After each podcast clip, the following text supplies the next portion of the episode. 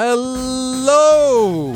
And welcome to the Horse Loosener Hospital edition of Slate Money, your guide to the business and finance news of the week. I'm Felix Salmon of Axios. I'm joined by Anna Szymanski, Hello. the woman with much expertise on matters emerging market. Those areas of expertise are going to be in high demand this week. I'm joined by Emily Peck of the Huffington Post Hello. um, who is going to talk about horses loose in hospitals. We are going to talk about the Fed, which, to no one's surprise, failed to raise rates this week, but to the market surprise kind of signaled that it wasn't going to raise rates at all anytime soon. That's a big deal. We are going to talk about PG&E, which is this massive utility company in California, which just declared, well, filed for bankruptcy, I should say even though it is solvent because climate change. So, how on earth to unravel that is a fascinating question. And also, we are going to talk about the US Treasury and how it is throwing its weight around in the White House and the Justice Department. And are we entering a whole era of US hegemony and power that likes of which the world has not seen for oh decades? It's it's kind of an uh, Emily is shaking her head. I don't head. think so. Emily is saying that she doesn't I- think so. I don't think we are going That's to untease all of these things, and we are going to talk about OFAC because we get to talk about OFAC, and that's how nerdy we are.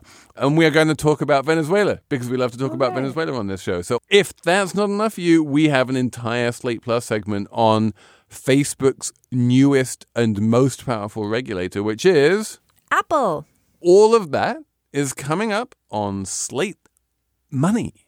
Hey guys, it is Ryan. I'm not sure if you know this about me, but I'm a bit of a fun fanatic when I can. I like to work, but I like fun too. It's a thing. And now the truth is out there. I can tell you about my favorite place to have fun Chumba Casino. They have hundreds of social casino style games to choose from, with new games released each week. You can play for free anytime, anywhere. And each day brings a new chance to collect daily bonuses. So join me in the fun. Sign up now at chumbacasino.com. No purchase necessary. VGW Void were prohibited by law. See terms and conditions. 18 plus. Okay, so um, Anna, the Office of Foreign Assets Control (OFAC). This is leading Slate Money this week Yes. because it's so amazing, and this is going to be the best conversation about OFAC ever. Um, but I guess we should probably start by saying what is OFAC? It's the Treasury, basically, and the Treasury Department is not just a finance ministry like any other finance ministry in the world. It's also the entity which looks after the entire dollarized world. Anything which is done in dollars, anything in the world comes under the purview of Treasury. And what that means is basically every company in the world that operates internationally comes under the purview of Treasury. And if Treasury decides to slap sanctions on you and say you're not allowed to deal with that company, then that company essentially gets excommunicated from the entire global economy. Treasury can do this. No other finance ministry can do this. Treasury has an extraordinary amount of power. And the arm they use to do this is called OFAC When you say no other uh, finance ministry, you mean in the world? in the world. okay. So only but it's part it's because the world runs on dollars, because global commerce runs on dollars, because every single global company needs a dollar bank account. Um, the Treasury has that degree of control. So every bank in the world ultimately has to do what Treasury says. Every company in the world ultimately has to do what Treasury says, including PDVSA, which is the state-owned oil company in Venezuela. Now, the White House, uh, you know, John Bolton and all of these like super hawks in the White House are very aggressively cracking down on Venezuela. And as part of that crackdown, they have decided that they are going to essentially excommunicate PDVSA from the global economy. Um, if you own PDVSA bonds, you can't sell them. There's no broker dealer basically anywhere in America or any bank that you, you know, I mean, theoretically you're allowed to sell them. You're suddenly not allowed to buy them if you're an American, but you need to sell them to a non-American and that, and you'd need to find some kind of a broker dealer to broker that deal, and there's no broker dealer who's going to touch that deal. Yeah. It will be interesting to see what happens because they're in the EMBI, the JPM index. And so at a certain point, there's no liquidity and you can't access them, then in theory, they should not be in the EMBI. But if you're tracking the EMBI and you own them, you then can't sell them. So It's it's a conundrum. it's tough, and we don't. No one knows how long this is going to last. Although there's a reasonable expectation that it will probably last for as long as Maduro has power in Venezuela. Should we explain a little bit why um, the United States has slapped such heavy sanctions? Yes, on can you Venezuela? explain this? I mean, I can try. I mean, Go ahead. Basically, Maduro uh, was reelected for a second term. Most people think he basically stole the election. He's real bad guy, bad leader. A lot of Venezuelans are essentially starving. The country is in chaos. Um, this other guy, um, Guaido. Guaido has declared himself the leader, and the United States um, took the rare step. It seems like a rare step for the 2019 of saying, "Yeah, this new guy is the legit leader," um, and then they place all these sanctions on Venezuela to essentially force Maduro out. And and and part of my my thesis, which I'm going to try and flesh out a little bit tomorrow when I, when my newsletter comes out, is Axios Edge. Sign up. Uh, sign up. Yeah. Okay.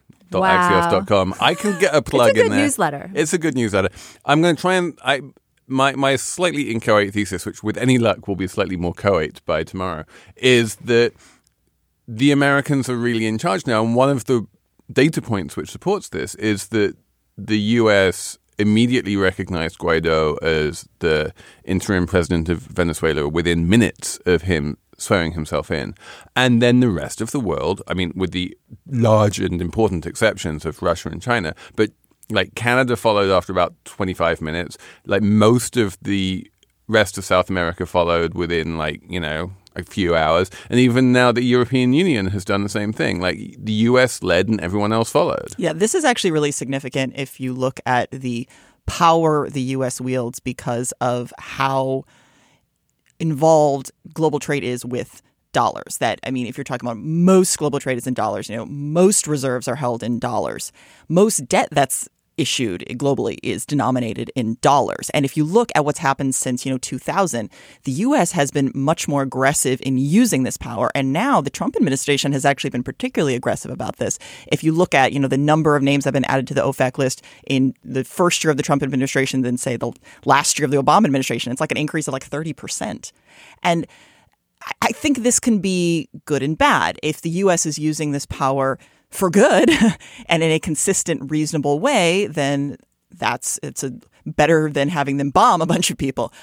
But on the other hand, if they're using this in a inconsistent way, like we saw say with Rusal, where they just aren't thinking through these sanctions, that is not ideal. Same thing if you look at Iran, where right now okay, well have- let's take these one at a time because let's let's talk about Rusal, which is the big Russian aluminium company, uh, which is owned or was owned or is controlled. Anyway, the degree of like overlap is interesting, but by this guy called Oleg Deripaska.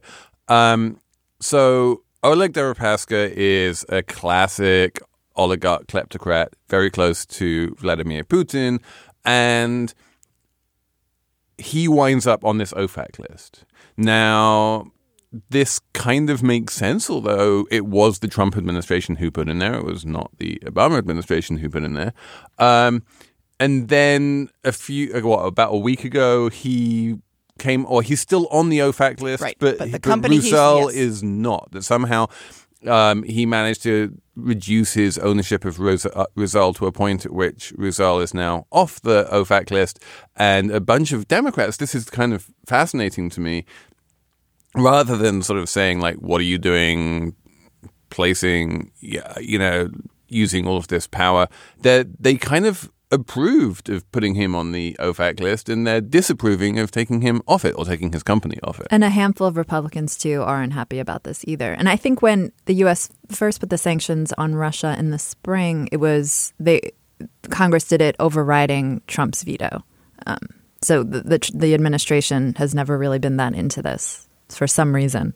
Well, the the Rusal sanctions, though, I think when they put those on, it seems as though people didn't understand what that would do to the aluminum market, or how you know who's really going to benefit from that? China, the Chinese companies, because those are the big competitors. It, it didn't make any sense, and you know it didn't make any sense because they were never really actually implemented. They kept just just having extensions and extensions for when you had to divest if you held any if you held Rusal, you know, debt or equity, and same they kept having extensions and extensions for Deripaska to um, reduce his ownership in the company. So eh, they didn't. These the sanctions were bizarre. I mean, they affected Rusal. They weren't So allowed what, to make any long term what was but- the the effect on the aluminum market? Well, obviously, initially, when people thought that like it was, a- they were actually going to be truly sanctioned, you saw a significant increase in the price of aluminum because you weren't going to have all this aluminum taken off the market. Now you're obviously seeing a bit of a decline because there's all of this aluminum that Rusal has apparently been stockpiling that's going to be coming back on the market. It also had a big impact on the alumina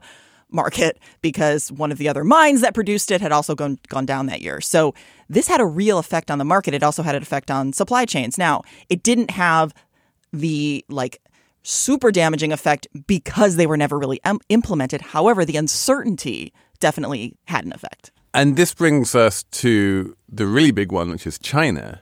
Um, another big thing we saw this week was a massive lawsuit that the Justice Department filed against Huawei, which is a huge Chinese telecommunications company we've talked about in the past, um, and is closer to the Chinese government than even most Chinese companies are. It, it, it feels like an arm of the Chinese government in many ways. And the Chinese government certainly is taking this lawsuit as an act of aggression on the part of the Americans.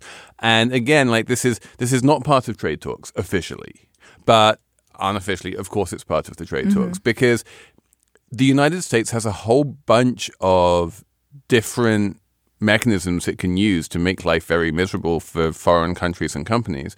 And some of um, and tariffs are just one of them. And what we're seeing is an increased willingness to use things like lawsuits and um, OFAC sanctions and stuff like that, which are complicated. Like if you look at the PDVSA sanctions, there's like pages and pages of schedules of workarounds and who's allowed to do this and that with which companies. Even PDVSA's own subsidiary in the United States, Citgo, is allowed to keep on operating. So it's it's complicated to structure these things, but I have to say, given the general incompetence of the Trump administration at doing absolutely anything at all, they seem to be relatively sophisticated at the way they're building these things and and trying to make sure that they're targeting the sanctions in a way that it hurts the Maduro administration uh, as much as possible and hurts international commerce as little as possible at the same time. with the so it seems like they're using similar instruments in three different cases and that's sort of like totally they're very different as we just described i mean So, I mean, I in venezuela they're gonna the, the idea is pretty clear to punish this one government and force this guy out but in russia it's sort of unclear what the original intention was and the effects were bigger than were wanted and now with china i feel like maybe it's good that we that that the Justice Department just charged them with 13 counts of you know fraud and other in- Espionage. stuff. Yeah. but like it's not clear to me that this is going to be effective or not yet, and like what how China is going to retaliate is not clear. It just seems like a more complicated game. I, I agree. I think that if you're looking at the China situation, it's a lot more complicated. Mm-hmm. And I think it does call into question whether at a certain point doing this could become counterproductive for the US when you're actually going to be encouraging countries to find workarounds and also to incentivize them to think about a world beyond dollar dominance. Now, I realize that seems absurd right now because there just are no other alternatives. like, certainly not going to be the euro, obviously not going to be the renminbi. Like, basically, everybody else sucks more than we do. So it's going to continue to be the dollar for a long time. But you know, as I was mentioning a little bit earlier, you know, even this week you had um, Europe announced that they're kind of structuring a workaround around the Iranian sanctions. Now, it's pretty limited, but this is another example of other countries kind of banding together saying we don't agree with what the U.S. is doing and trying to find a way around it. Although, the- yeah, I mean, I, th- I think that, as you say, it's limited, and I think the US is okay with that. I think this is actually the reason why previous administrations didn't pull these kind of stunts, is because they were pre- precisely because they were worried about long term dollar dominance and that kind of stuff, and they wanted to protect that dominance.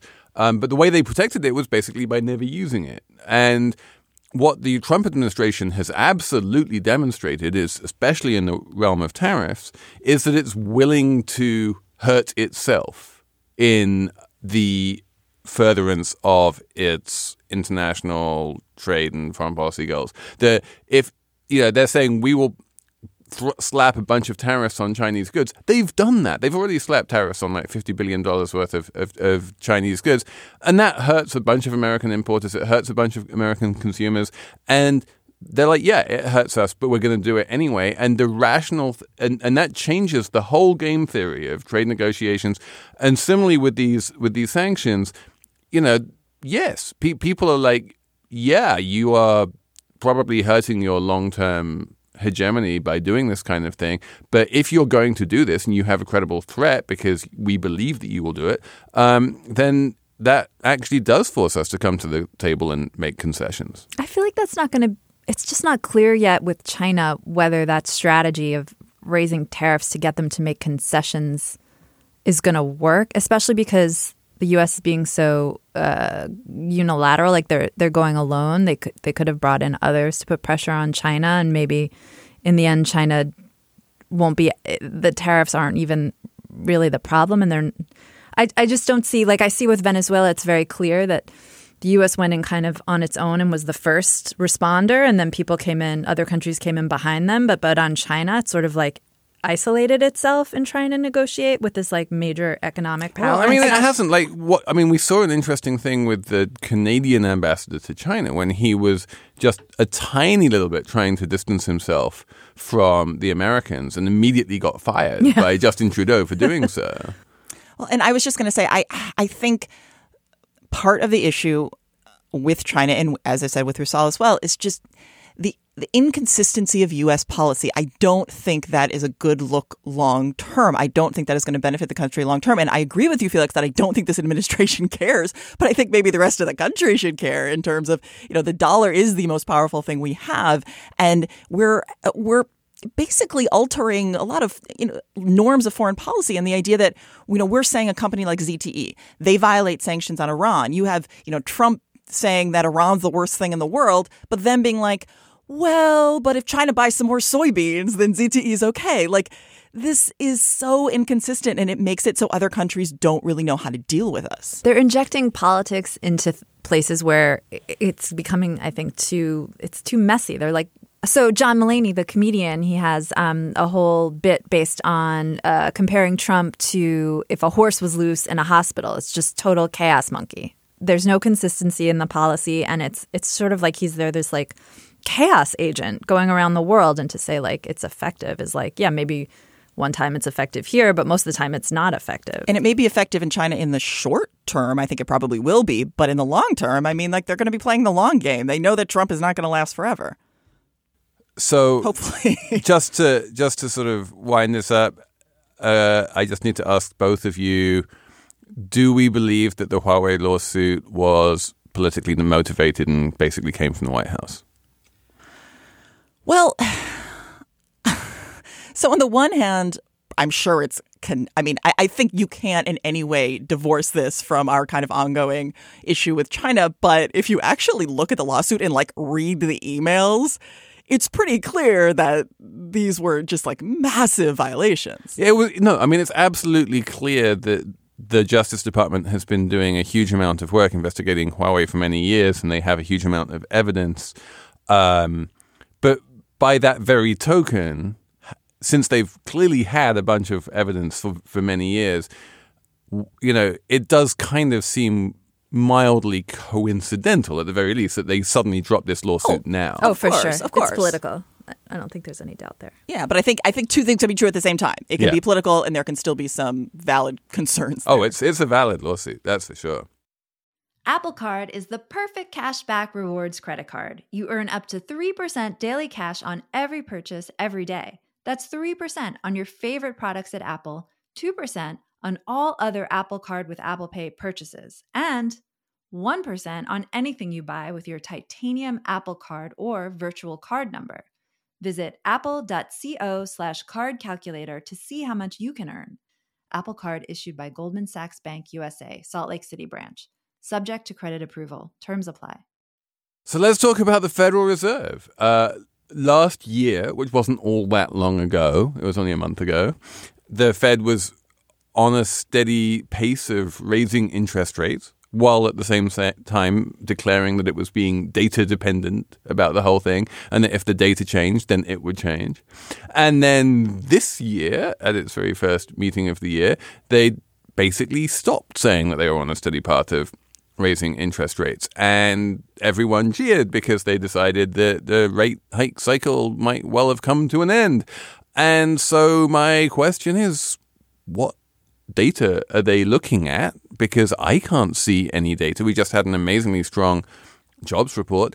Um, especially considering the shutdown, what what is this data that has brought this hiking cycle to an end? We're not seeing the same increase in inflation. We are seeing soft corporate earnings. We're seeing slowed growth. China, that's the biggest one people are talking about. You're also seeing this in Europe, Germany in particular, also in Italy. You Oh, we should mention that Italy is now in recession. Yes. Oh, And then we now are going to have China starting to feel moving forward actual effects of these this you know trade war. So I think that it's not really that surprising. And then on top of that, you also had all the volatility we saw at the end of December. So I think the in Fed the stock market. yes Yes, but and but and, I, and so uh, which is interesting. I think I think it's indicative. It's the Fed shouldn't stop hiking rates just because the stock market goes crazy, but by the same token, if the stock market declines do represent a genuine pessimism about the future course of earnings and growth, then they should take that reasonably seriously. yeah, and there there are all the other um, indicators that Anna just mentioned. It makes sense to me that they would stop raising rates. Plus, they've So, do you think oh, they're they've stopped? pausing. I mean, pausing. What's the next? What's the next move? Is They're it up also or down? doing. Um, sh- should we also talk about the quantitative tightening that they're also doing? Yeah, although I yeah, it's, Uh, no, we? actually, I think the balance. I mean, no, actually, the balance sheet is important. it's It's, it's important interesting. because people are talking about it a lot. Although I think people are overestimating the effect of the balance sheet just allowing these this debt to roll off, which is essentially now. A l- And I think the reason I actually think though this is important is because Should we part of- explain what quantitative tightening is before well, we quantitative dive in? easing is when you're buying bonds, you're increasing the assets on the Fed's balance sheet. Quantitative tightening is the opposite. And quantitative easing was begin, begun during the Great Recession to sort of Ba- help out the basically, what happened was the Fed cut rates all the way to zero, and then they mm-hmm. wanted to keep on cutting, but you can't cut below 0 for mm-hmm. various reasons. And so they invented this thing called quantitative easing, mm-hmm. which had the same effect in terms of monetary policy as a rate cut. Um, and, and, it affected long-term rates. and so which are the important ones. And so now they have to unwind that, and that unwind is called quantitative tightening. And what Jay Powell has been trying very aggressively to say is, look, this is just a technocratic unwind. It's not really monetary monetary policy at all. And the markets are like, pull the other mm-hmm. one. This is mm-hmm. monetary policy. If it was monetary policy on the way down, it's monetary policy on the way back up. Right. What is less significant is actually than the size of the balance sheet because they, although yes, the balance sheet will be getting smaller, it's not going to go to where it was before the crisis. But what is interesting is that they're planning to allow a lot of the to get rid of a lot of the the mortgage-backed securities because they want to have actually like even like less risky assets in the balance sheet and also to shorten the maturity. And I think that long term could potentially have a little bit of a bigger impact. On what? on rates, but not not that it's not something we'll necessarily see anytime soon. And I think it's going to be such a gradual process that I don't think you're going to see some like massive market moves. But I do think it's the Fed getting back to more normal policy. So, I mean, just continuing the theme of White House throwing its weight around and getting what it wants. Um, you know, like Trump was extremely aggressive, saying stop raising rates, and then they stopped raising rates. I mean, there's a cor- there's you know correlation there. Is there causation? I no, I actually think Trump's comments make it harder for the Fed to actually pull back. But they did. But they did because they had to. It wouldn't have made any sense to continue to hike with what we're currently seeing. I think if we start to if you started to see inflation picking up a little bit, if all of a sudden the trade war like ended and you had a better growth report, then I think they would start tightening again. This is So if um so Italy's in a recession, so the signs are not great for us. So if we do go into a downturn, the fact that the Fed has already stopped raising rates means that the Fed has less leeway to help out. Not necessarily. I mean, it's yes. On, on the one hand, you you part of wanting to increase rates is to give yourself a little bit of uh, like kind of wiggle room. So like if you need to reduce, but having said that, like right now, it appears that we're basically still somewhat stimulating the economy, but no one really knows. Nobody really knows where the neutral rate is. A lot of people kind of think about a lot of our old ideas about the relationship between inflation and unemployment has just changed. And so I don't think it's as simple as saying, like, oh, if rates are still relatively low going into like a recession, then the Fed can't do anything. Well, I, I mean, it can do what it did the last time, basically go to zero and then buy bonds again. Yeah. it's- and also, not every recession is the Great Recession. I think there's a sense that, like, if this cycle ends and we go, we start to slow, like it will, and then if we end up in a recession, it doesn't have to be the end of the world. Right. I think I think this is part That's of the the sort of trauma of the American public when they hear the word recession is they're like, "Oh, I remember what a recession is. A recession is what we had in 2009." That's not what a recession is. A recession is what you had in like 2001, Right. and no one really remembers that. We are not talking about a global financial crisis here. We're just talking about the economy, you know, slowing down and and shrinking a little bit before bouncing back. It's entirely natural and in the economy, and the Fed will cut rates when it happens, and life will go on. Okay. Hello, I'm Imi Harper. On the Slow Newscast from Tortoise, I tell the story of how a Hong Kong billionaire was silenced. I got bombs thrown into my house. I got people came here, ransacked my computer. And I, I got people threatening me. I got this and that, but I'm safe. And what it reveals about the freedoms Hong Kong no longer enjoys. Listen to Hong Kong's rebel billionaire on the Slow Newscast, wherever you get your podcasts.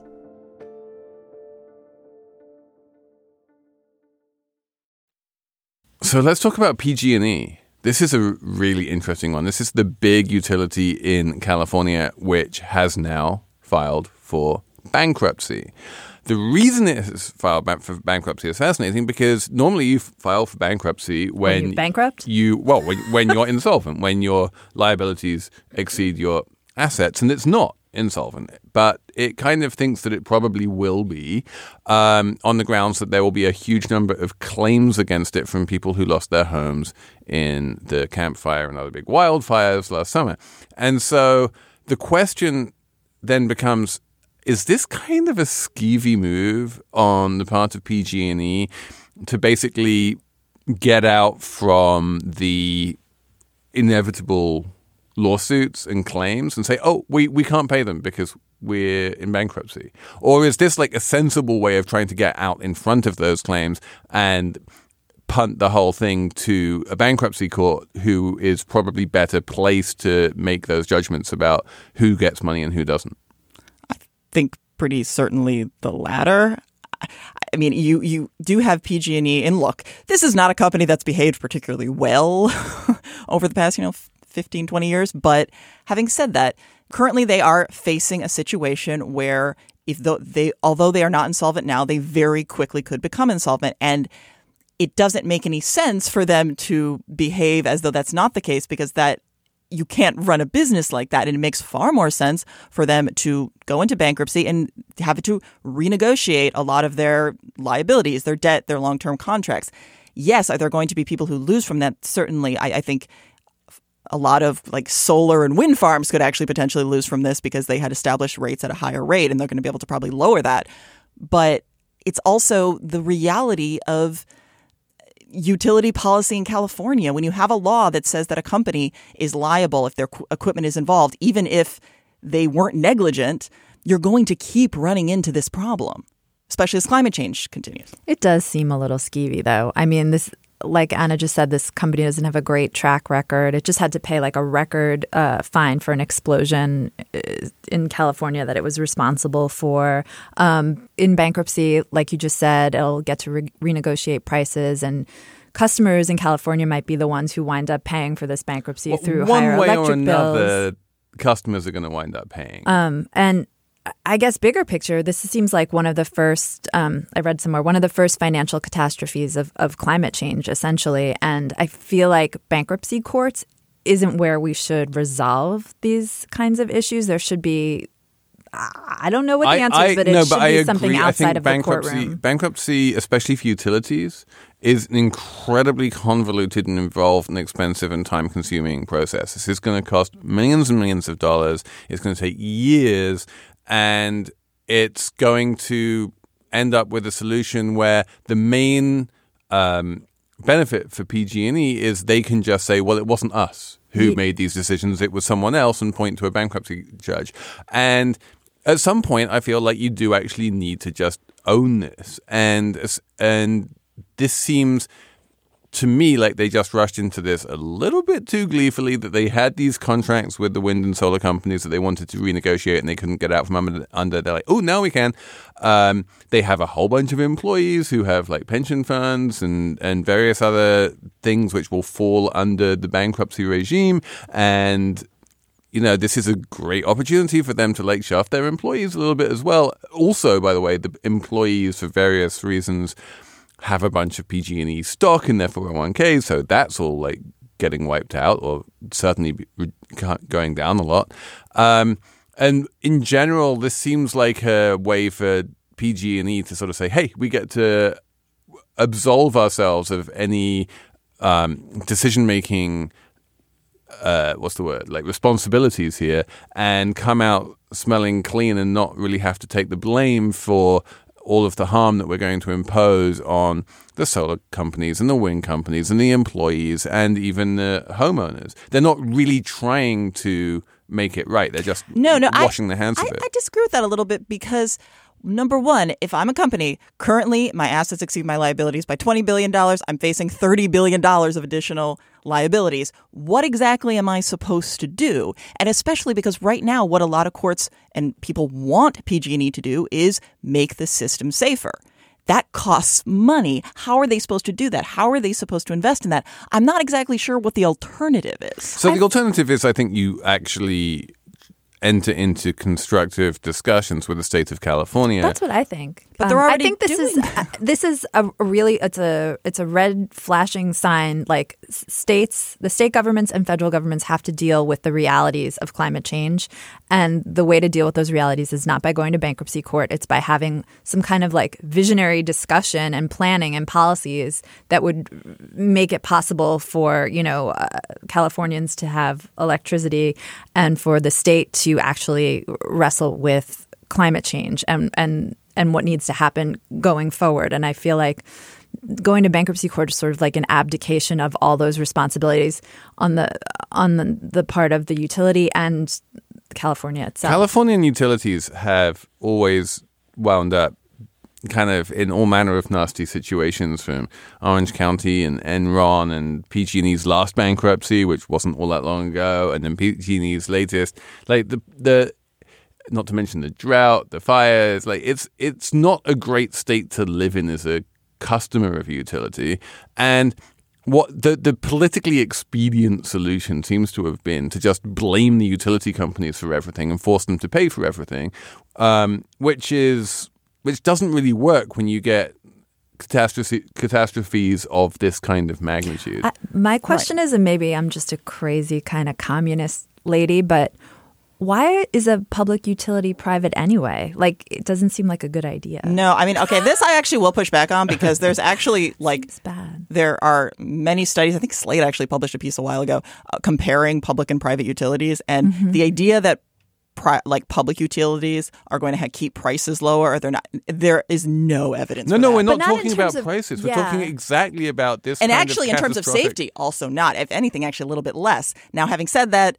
private utilities also aren't any more efficient, which you think they would be. So they're there's just not a tremendous amount of difference. No, However, no, but, but, but Anna, the, the whole point here is not like looking at how they operate on a day to day basis uh, in terms of prices. We're exactly talking about aligning the interests of the state, literally the state of California, the interests of the people of California, and the interests of the energy company in California, so that all of these different moving parts can work together in a context of increasingly catastrophic consequences of climate change. I agree. And and and if you want all of those parts to work efficiently together, it helps if they're all part of the same entity and it doesn't help if you wind up in the highly adversarial context of a bankruptcy court. I, I disagree. You're talking about heavily regulated utilities. They also they're constantly working with the government. They, they have a set profit rate. That's how regulating utilities works.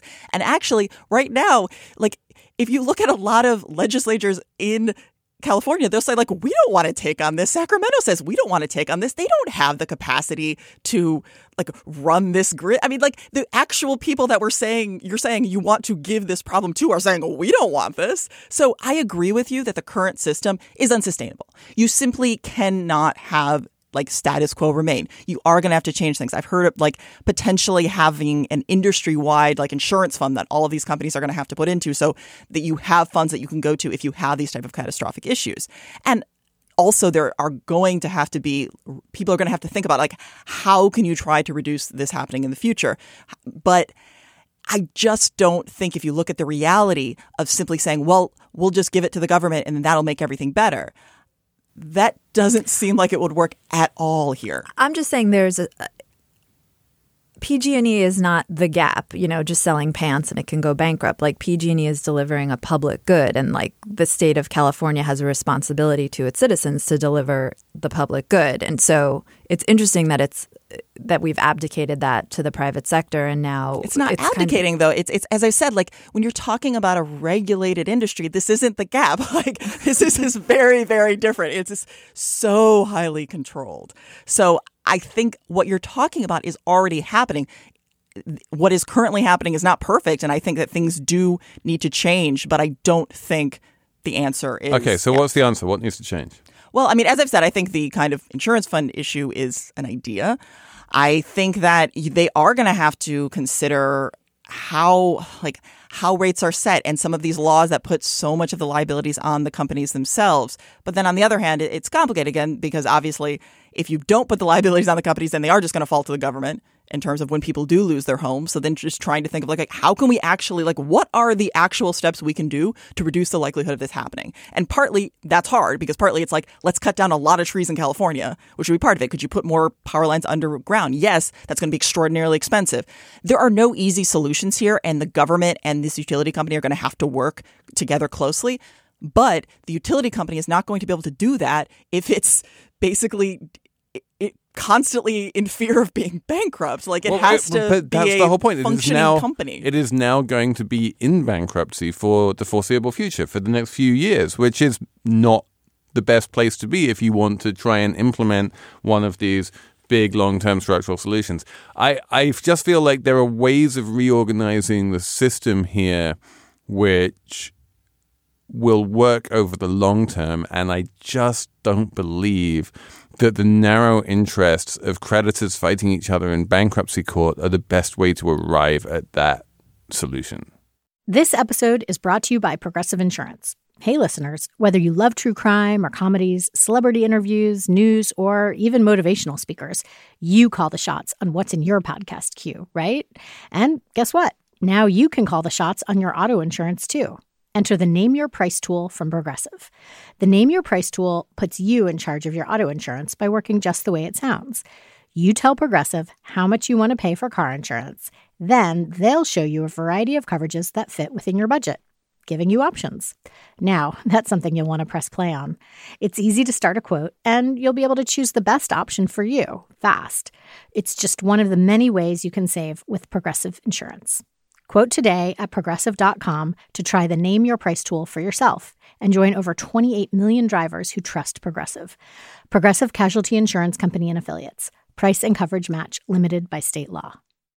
Let's have a numbers round. Oh yeah. Yeah. Do you have a number, Emily? Yeah, I have a number. What's the number? Seems like a very aggressive number. number. Um 77%. Ooh. Yeah. Okay. That's um Bernie Sanders' proposal this week um, to uh, raise the estate tax, basically, and um, um, on estates that are over a billion dollars, he wants to charge uh, seventy-seven percent death tax. Remember, people used to call it the death tax, and he's just the latest um, presidential candidate on the Democratic side to propose a new wealth tax. and I, I think the, Estate taxes and wealth taxes are not actually the same. Well, they are. it's, They're- it's they're the both wealth, taxes on It's a tax on the wealth of, those- of no, but they're- someone's estate. But So they're different I- things. I mean, an estate tax is something that, but when someone dies, then the person who's inheriting it has to pay. A wealth tax, as you have other people. I'm just saying, those are actually different things. But Like, it's a tax- that's wait, yearly no, no, tax. It's a there are- on wait, wealth. Yeah, uh, Anna, there are lots Yes, of it's different, different- types. it's a different There are lots of different types of wealth tax. Um, property taxes are the most common one. Um, inheritance taxes are the second most common one. The kind of Elizabeth Warren proposal of an annual wealth tax on all of your Something global different, yes. wealth is one which does not yet exist, but which might. But they're all different types. They're all kinds of wealth tax. And there is definitely a move now in the wake of this Warren proposal to take another look at inheritance tax as a way of um, basically backdoor low key implementing a wealth tax without having to go through all of the practical difficulties involved in trying to do something which is annual. Yeah, it's interesting because it's a mechanism that already exists. We already have um, an inheritance tax. So Sanders' proposal is actually much more practical, if you ask me, than than Warren's because there's no new mechanism to implement. Should just raise the, you know, we lower the um, threshold and we raise the percentage. So it's kind of easy peasy. And I guess Um, Jeff, if Jeff Bezos died today, which he won't, Imagine. I'm sure he would owe. Then- his estate would pay 101 billion dollars. Or maybe the government would become a major shareholder in Amazon. um, Anna. So my number is 17. That is the age difference between the two quarterbacks playing in the Super Bowl this week, which I just think is legitimately kind of interesting and cool. That uh, so you have uh, obviously Tom Brady and Jared Goff. Tom Brady is you know 17 years older. When he played in his first Super Bowl, Goff was seven. Like I, I think that's kind of impressive. He's old. He's very old. Is, I, I, I, I can weigh in on all this time? because I am a complete expert on all things sports ball and I totally understand what this number means. I have no idea. Um, the Super Bowl's this weekend. Did you know that it's tomorrow on Sunday? I'm, I will be, I will be um, in a windowless theater watching an eight-hour play.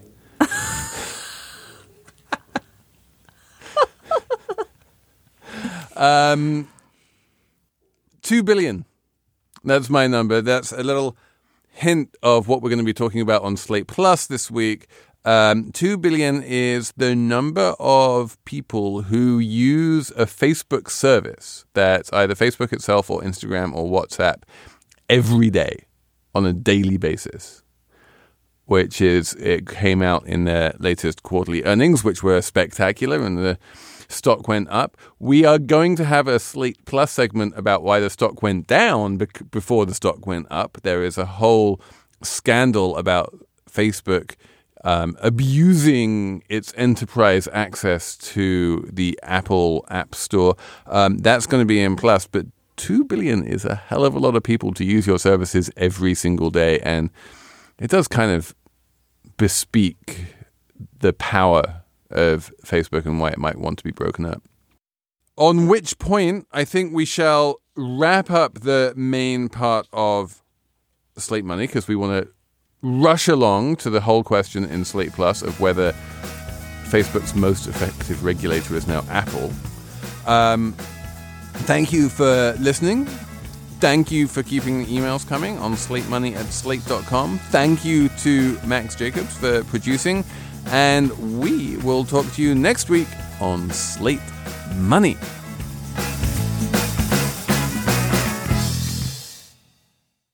Guys, it is Ryan. I'm not sure if you know this about me, but I'm a bit of a fun fanatic when I can. I like to work, but I like fun too. It's a thing. And now the truth is out there. I can tell you about my favorite place to have fun Chumba Casino. They have hundreds of social casino style games to choose from, with new games released each week. You can play for free anytime, anywhere. And each day brings a new chance to collect daily bonuses. So join me in the fun. Sign up now at chumbacasino.com. No purchase necessary. Group. Void were prohibited by law. See terms and conditions. 18 plus.